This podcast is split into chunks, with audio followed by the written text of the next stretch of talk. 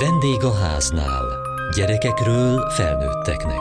A Kossuth Rádió családi magazinja.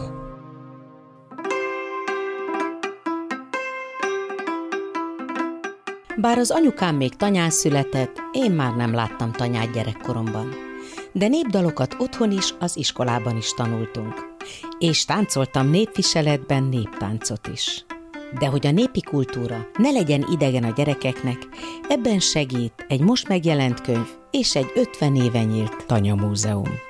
Hoztam neked egy játékot, egy lovacskát fogsz tudni kirakni belőle, ez egy pázlé. Azt szeretném, hogyha kibontanád, és ha készen vagy a lóval, akkor nézzünk egy verset hozzá, vagy mondunk egy mondókát, vagy egy messét, amit szeretnél, jó? Gyere ide, leülsz, úgy, ügyesen, tessék, neked kibontjuk a játékot. Ez a feje, ez a lába, az egyik, amit éppen föltart a lépéshez.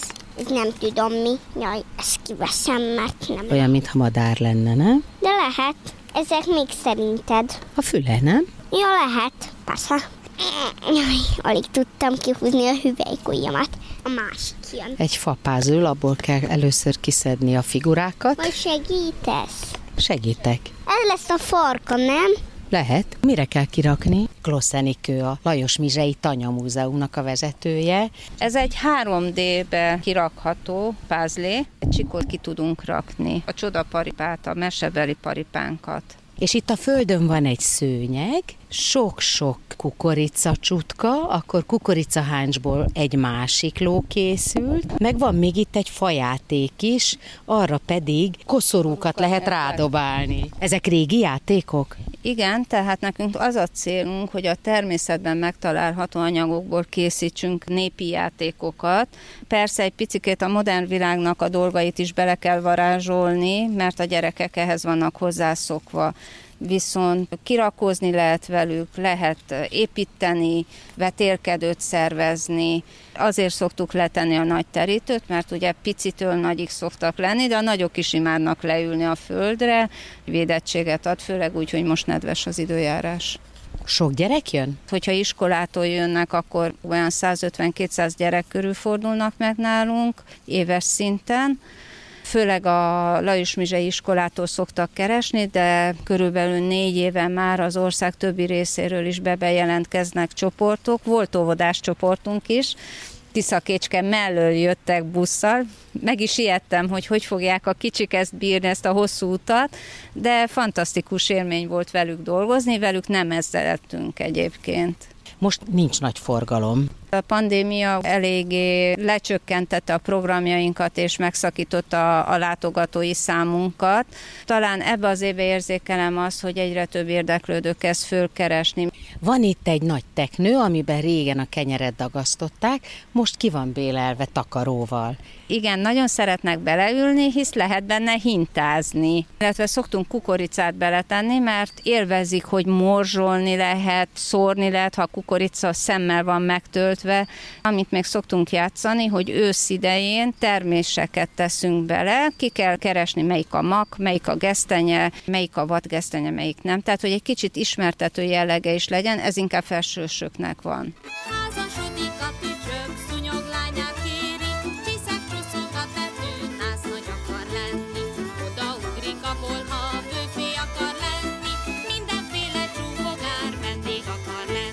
Hol kell itt megnyomni? Itt hátul a nyomógombot érintésre megszólal maga a zene, itt a hangszerek egy hangszóróból szólnak, egy 10-15 másodperces zenei részletek, és természetesen azonnal ki lehet kapcsolni. Tehát van benne dal is, meg van benne hangszeres zene is? Igen, 13 nyomógomb található a könyvben. Magyar népi hangszereket mutatja be ez a Bartók és a Tücsök Lagzi című kis mesekönyv. Tapolcai Zsuravszki Lilla írta a könyvet, zenélte is? Igen, én énekelek rajta a Magyar Nemzeti Táncütés zenekarával együtt könyvesboltokban már rengeteg ilyen zenélő mesekönyv van. A magyar népzene témában egy sincs, és gondoltam, hogy milyen jó is lenne, ha Bartók és Kodály országában Bartók Béla vezetné körbe a kis olvasókat. A kerettörténetet a Házasodik a Tücsök című Bartók gyűjtés adta. Az erdőben a tücsök és a szúnyoglány házasodni készül, viszont még nincs zenekar, ezért az erdei barátai megígérik, hogy megtanulnak zenélni, és a bölcs bagoly azt ajánlja nekik, hogy keressék meg Bartók Bélát, a világhírű zeneszerzőt. Jó lenne, ha minél kisebb korban megismerkedhetnének a gyerekek, mivel Magyarországon rendkívül gazdag és sokszínű ez a kultúra, és olyat is hallottam, hogy anyuka nem mer énekelni a gyerekének, mert nincs hangja. Szerintem bárki énekelhet, bármilyen hamisan, ha nem is ismer dalokat, ez a könyv abból a szempontból segítség nekik is, hogy először megnyomkodhatják a gyerekek magukat a hangszereket, a cimbalom, duda, itt a cimbalom,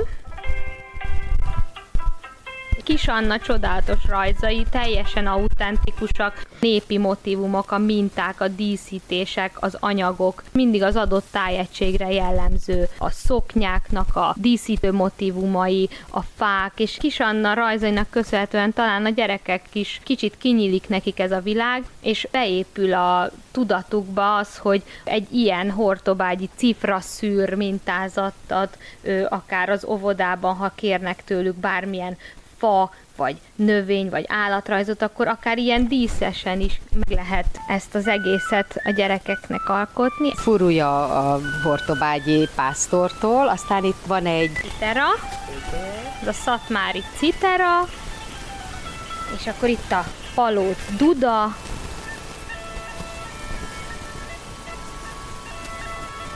sárközi tambura, ezek ugye ének nélküli dallamok. Viszont a szülőknek segítség, hogy az utolsó oldalon ezek a dallamok elhangzanak énekelt változatban is. Például ez a tekerő most így hangzik énekelve, és a szöveg is oda van írva. Így az anyuka is megismerheti a dalt, önállóan is tudja a kisgyerek hallgatni.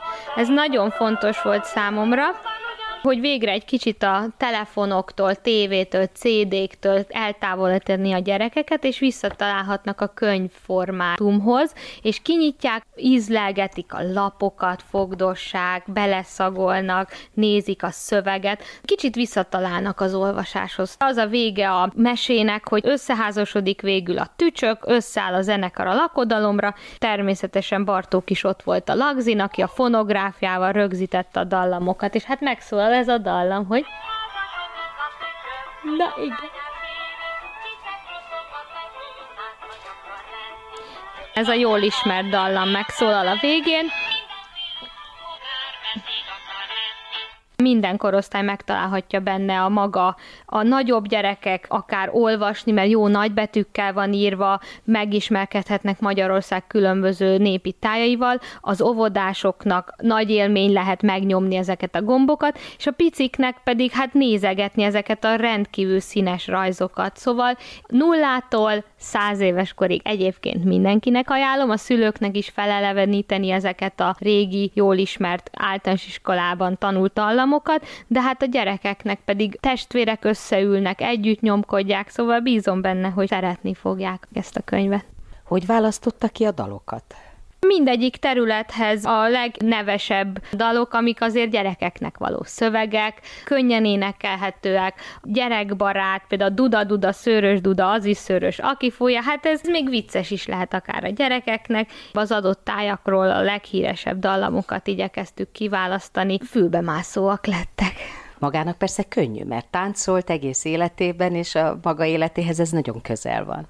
Igen, volt szerencsém belecsöppenni ebbe a népi kultúra szeretetbe, a szüleimnek köszönhetően, akik mindketten ezzel foglalkoznak, táncművész koreográfusok, és nagyon hálás vagyok nekik, hogy teljesen egyértelmű volt, hogy ez a kultúra, ez mennyire csodás, viszont én arra tettem föl az egész életemet, hogy megmutassam olyan embereknek is, akiknek ez nem jutott ez a szerencsé, hogy ez mennyire nagyszerű dolog, és én természetesen nem vagyok ellensége semmilyen modern zenének, nagyon szeretjük hallgatni a jazztől elkezdve minden evők vagyunk, viszont nagyon fontosnak tartom, hogy Magyarországon meg kell ismerni, hogy milyen mélységei vannak ennek a kultúrának, hogy milyen fantasztikus egy citera, egy duda, és hát további lehetőséget rejt magában ez a téma. Az emberek véletlenül összefutnak ebben a népi tematikával, és beemelik a mindennapjaikba, mert hogy ez ugyanolyan modern és időtálló, mint akár egy jazz. Mivel hogy nekem az a szerencse megadatott, hogy beleszülessek ebbe a világba,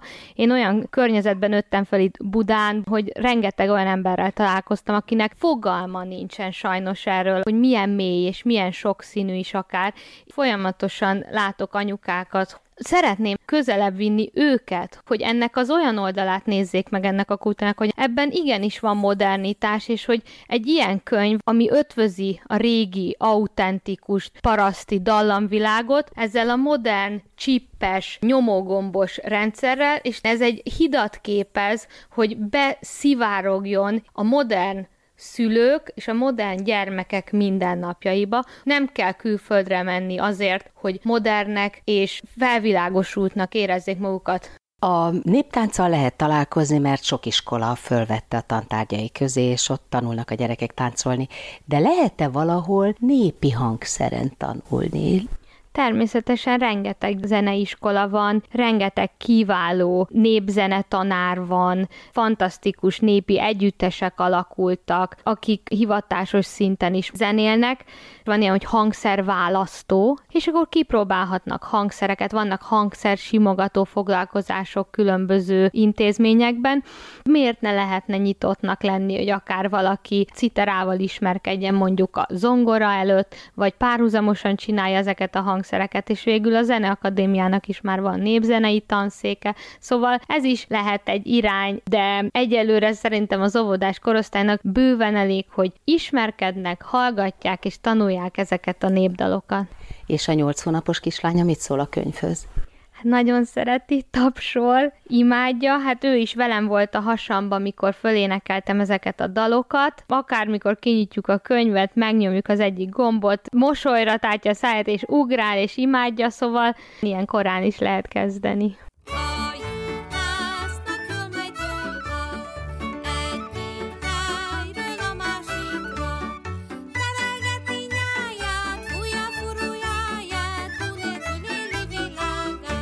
Azért egyszerűbb, hogyha az főbb, nagyobb darabokat kikeressük, viszont a gyerekeknek nem szoktuk elmondani, hisz ők nagyon leleményesek. Kloszenikő a Lajos Mizsei Tanya Múzeumnak a vezetője.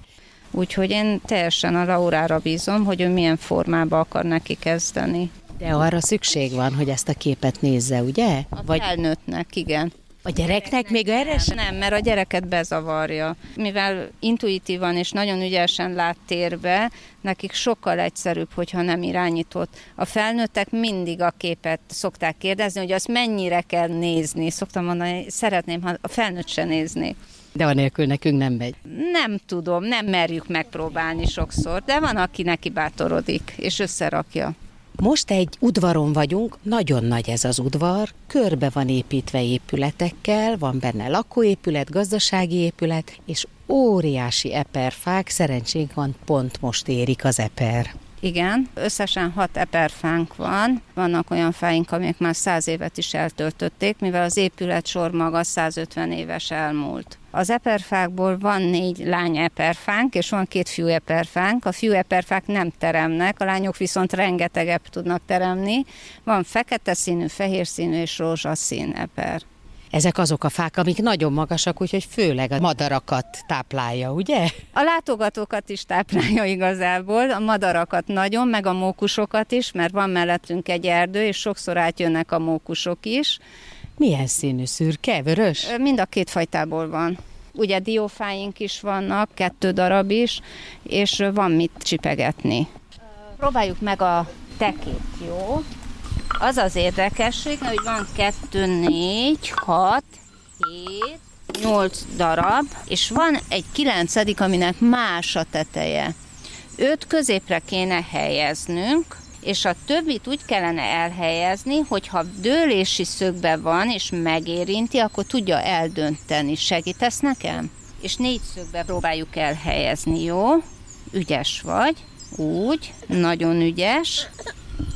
Itt van egy kicsi baba, ő viszont nem tud még ezzel játszani. Egész kicsiknek nem való ez a játék. Ez már inkább négy-öt évtől fölfele, még vadarat három elemet, három bábut, azt is kérlek szépen helyezd el. Na, sikerült is, kipróbáltuk, tehát dől. Olyan könnyű itt az egyenetlen földön. Hát igen, ez is egy kihívás, hogy hogyan helyezzük el, hogy egyenlesen tudjanak állni a bábuk, és meg tudjanak állni a lábukon. És akkor most jön az érdekessége, a lengő tekének golyónak az elengedése. Az lenne logikus, hogyha is szembe engednénk el, de hát az nagyon könnyű lenne, hogy el tudja dölteni. Nem, úgy kell meglendítened a golyót, hogy elmenjen a bábuk, és visszafele üsse meg. Megpróbálod? A gyerekek furfangja, ötletessége az ott van. Most, amíg mellett állunk, nekem ez úgy tűnik, mintha csirkeol lenne. Nem, ez disznól, mivel restaurált rész, ezért nincs meg az a hosszított része, ami valójában volt, de két disznólunk van. A csirkeol az fedett, a tanyavilágban az állattartás az szabadtartásba történt, tehát a szárnyasok azok szabadon közlekedtek az udvarba, ezért nem voltak lekerítve. Tavaly töltötte a múzeum az 50. életévét. Egy tájház program keretén belül létesült ez a Tanya Múzeum. Minden megmaradt úgy, mint a 19. század végén, ahogyan használták. 1872 körül építették. 1972-ben nyílt meg, és utolsó pillanatig lakott élő tanya volt. És nem csak az embereknek van itt háza, hanem van a madaraknak, van a kutyának. Tulajdonképpen itt egymás mellett sorakozik a gazdasági épület, az állatok otthona, a takarmány otthona, a lakóépület, minden itt megtalálható. Az egész egy zárt udvart alkot. Igen, tudnunk kell, hogy a tanyavilágban az épületeket földek vették körbe, illetve erdő. Éppen ezért mindig a lakóépületnek az ajtajából látniuk kellett a többi épület sort, ami még érdekessége, hogy nagyon gyakorlatilag, nagyon életszerűen, természetközelűen élték az életüket, tehát hogyha az ember elkezd megpróbálni visszamenni abba a világba, és az ő gondolkodásukkal egy próba napot végig tenni, rájön, hogy mindent nagyon gyakorlatilag oldottak meg. Tehát a lakóépület ajtajából át lehet menni az éléskamrába. Ha véletlen véletlenül megmaradt olyasmi, ami az állatnak lehetett hasznosítani, rögtön itt van közvetlen a disznó. Ha meg reggel fölkelt, akkor körbe tudott nézni, és látta, hogy melyik állatnál mi történt de az istálóban mindig egy ember aludt, aki felügyelte az állatokat. Lehet, hogy ellés volt, lehet, hogy valami olyan volt, amiért igenis fontos volt, hogy ott legyen. Nem volt hideg, mert az állathője kifűtötte ezeket a nem vékony falu épületsorokat ahogy ki lehet látni itt a mezőre, meg a földekre, jobb kész felől van egy egész pici ház, ami pont úgy néz ki, mint egy lakóház. Abban mi volt? Az egy nyári konyhának épült, 1950 környékére tehető az építésre, mint megtudtuk. Három generáció élt itt, és az 50-es években úgy döntöttek, hogy az özvegyen maradt nagymamának legyen egy külön része, és neki alakították ki. A múzeum megnyitása óta irodaként használjuk. Szeretnénk idővel felszabadítani és visszarendezni úgy, ahogy annak idején ő élte életét. Egy foglalkoztató épületet szeretnénk, aminek tervrajza mindene megvalósult, csak éppen pályázatra lenne szükségünk, hogy megvalósítsuk, és az, hogy ez látható ilyen szinten, az a sok önkéntesünknek a mindennapi munkája, amit besegít a mi életünkbe köszönhető, és annak a közösségnek, ami folyamatosan alakul és növekszik. Mennyire érdekli a gyerekeket ez a tanya, a régi világ, a régi élet? Nagyon fogékonyak. Nekünk nagyon nehéz látogatókat becsalogatni, hisz kint vagyok a tanyavilágba, a peremen, vagy még azon túl is egy kicsit, és nagyon sokszor van az, hogy a gyerek hozza be a szülőt, vagy a nagyszülőt. A felnőttek néha azt mondják, hogy ja, én ilyent már láttam, vagy ebben nőttem föl, a gyerek viszont nem enged. És végül is azért találtam ki a népi játékokat, és hozzá a többi dolgot, mert arra gondoltam, hogy ha már gyerek bejön, akkor neki is szüksége lesz foglalatosságra, és egy hosszú tárlatot a tárgyakról, az épületről nem biztos, hogy annyira fogja érdekelni. Viszont ha a játékokat megtapasztolja, akkor fogja tudni tovább. Hát a kisbaba most elesett, úgyhogy meg kell őt vigasztalni. Hát a gyerekeket, amit a játszóházra kiszoktunk tenni eszközöket, ők azzal szoktak játszani, illetve... Melyik itt a játszóház?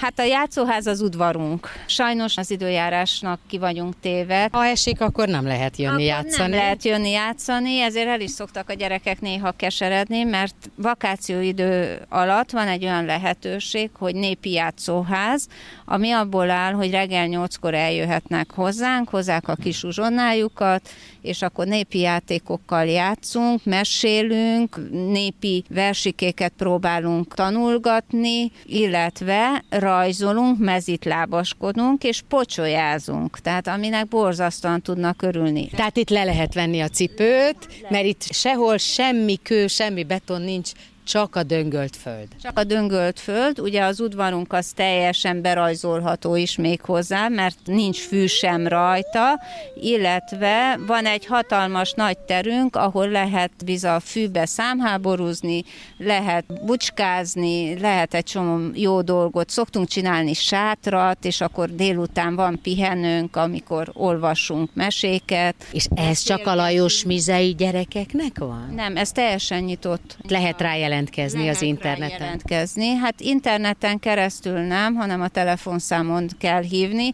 mivel időjárás függők vagyunk, tehát így nem tudunk tervezni, érdemes megcsöngetni minket, hogy akkor milyen az időjárás, és hogy meg tudjuk-e tartani, tehát ennek mindenképpen ki vagyunk téve. Hogyha zuhog az eső, mivel nekünk az épület beltere kiállított tér, nem tudunk bemenni a gyerekekkel, helyhiány miatt ezért nem tudjuk bevállalni a táboroztatást, bár igény lenne rá Kecskemétről is, meg a környékről, de nem tudjuk még egyelőre megvalósítani.